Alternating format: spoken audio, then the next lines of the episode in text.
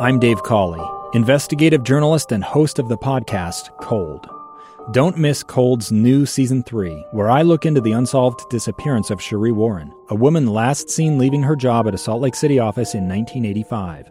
Police cast suspicion on Cherie's estranged husband and boyfriend, but never made any arrests or recovered Cherie's remains. Find Cold Season 3, The Search for Cherie, anywhere you get your podcasts. Inside Sources. Inside Sources. Inside Sources. Where KSL offers Utah deeper insights on the news. Host Boyd Matheson divides rage from reason And elevates the conversation on issues crucial to our community. on KSL News Radio 102.7 FM and 1160 AM.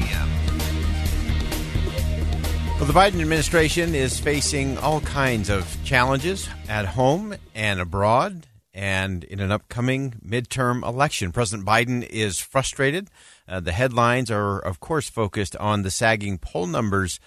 But what can be done? What does the president need to do to regain voters' trust? What does the president need to do to show that trust to the American people? Let's begin. Think you know the news of the day? Think again. Well, President Biden is facing a uh, number of challenges, and we can rattle them all off from high gas prices, grocery bills, inflation, Ukraine, Russia, China, Supreme Court, gun violence, and the list goes on and on and on. Uh, the president's facing some real challenges, and it was interesting over the weekend. The president noted that uh, sometimes when you're president, it feels like everything's going against you all the time.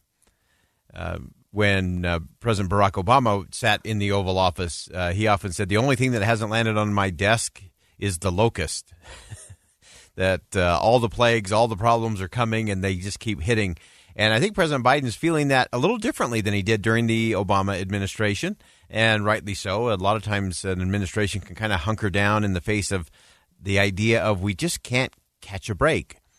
And so I want to go through this in a number of ways today.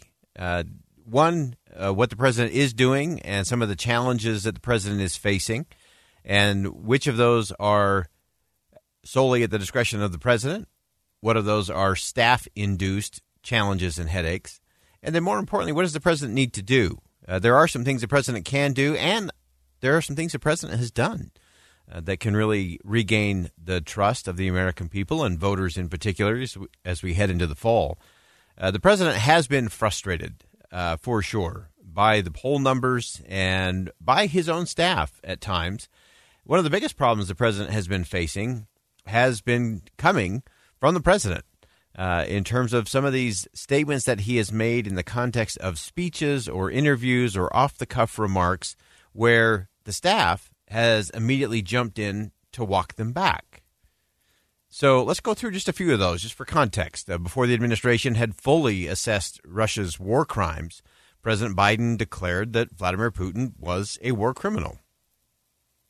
Oh, I think he is a war criminal. Uh, within just a, a, few moments of that, uh, the president speaking that, Jen Psaki, then press secretary, uh, walked it back a little bit and said a little bit different. The president's remarks speak for themselves. Uh, he was speaking from his heart and speaking from what he's seen on television. Uh, the president then seemed uh, to call for regi- regime change in Russia while delivering what I think was one of the president's best speeches ever in Poland. It was an extraordinary setting. It was an extraordinary moment. And in a moment of off teleprompter, off the cuff, the president said this For God's sake, this man cannot remain in power. The White House immediately walked it back, uh, releasing a formal statement. That's when you know it's serious, is when the White House issues a formal written statement that said the president's point was that Putin cannot be allowed to exercise power over his neighbors or the region. The statement said it went on to say he was not discussing Putin's power in Russia or regime change. And so, again, it was kind of that walking back. Most recently, he said that the U.S. would respond to China militarily if they attack Taiwan. Are you willing to get involved militarily to defend Taiwan if it comes to that? Yes. You are. That's the commitment we made. That's the commitment we made. The president then walked back his statement shortly thereafter. Policy has not changed at all. I stated that when I made my statement yesterday. And then finally, uh, this wasn't the first time the president had slipped up on defending Taiwan and specifically what that looked like. Last year, again, former press secretary Jen Psaki walked back a similar statement. There has been no shift. The president was not announcing any change in our policy, nor has he made a decision to change our policy. Uh, there is no change in our policy. Uh, our defense relationship with Taiwan is guided by the Taiwan Relations Act. Okay, now I want to dig into this. And again, Uh, I want you to be really clear in thinking this through. Whether you love President Biden and his administration, or whether you would like them to be replaced by someone else in 2024 that's not the issue. We want to look at this from a governing standpoint, a communication strategy, and a management of the White House and the West Wing. So there was a, a really interesting report on NBC News. Now, uh, NBC News has been very favorable to the president overall in terms of their coverage of him and the and the first uh, year and a half in office. Uh, they had something online over the weekend that said that President Biden is rattled by his sinking approval ratings and is trying to figure out how to regain voter confidence. A lot of the indicators point to what's going on inside the White House. Uh, so there have been a number of things where the White House has appeared to be a little flat footed in terms of their response to world events and domestic events and very localized events. Uh, and so, if you look at that, uh, of course, you have to start with the top of the West Wing, and that is the chief of staff role. And the chief of staff role uh, is one that is always uh, highly criticized because it does really control and set the pace for the agenda. Uh, Ron Klain, of course, uh, has been in that role from the beginning. he has been very clear that he's not going to stay there forever. Uh, many people are speculating that Ron Cl- uh, Klain will depart after the midterm elections, that there will be sort of a shift there. Uh, and so that will be an interesting discussion. Uh, the chief of staff role uh, will be really critical uh, moving from past the midterms into the reelection bid in 2024.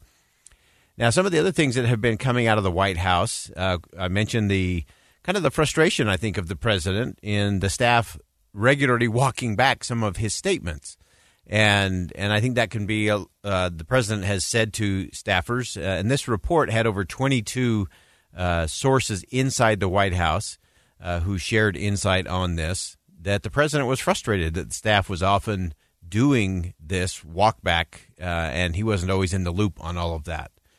But I think one of the biggest challenges inside the White House has been the managerial breakdown again, uh, NBC News broke this down in terms of a lot of the challenges in terms of just having what I always refer to as a strategy, a structure, and a set of disciplines to execute.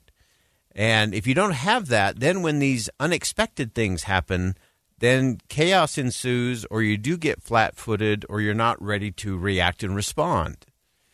And, and so then it always comes across as you either are flat footed or not certain or ill informed or changing position.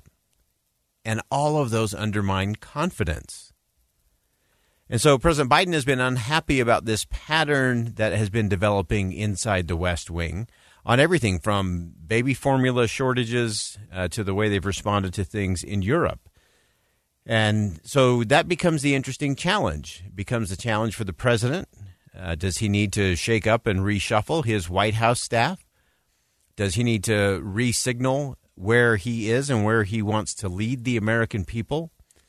And those frustrations, I think, are going to continue, uh, obviously, because there's a, a host of challenges that the president did not cause. There are a host of challenges that the president has very little control over, although presidents of both party uh, regularly get uh, blamed for all kinds of things, and they get credit for lots of things they don't do either.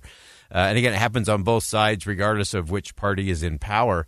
So the president has some some thinking and some strategizing to do, and to me, that will be the test for the administration.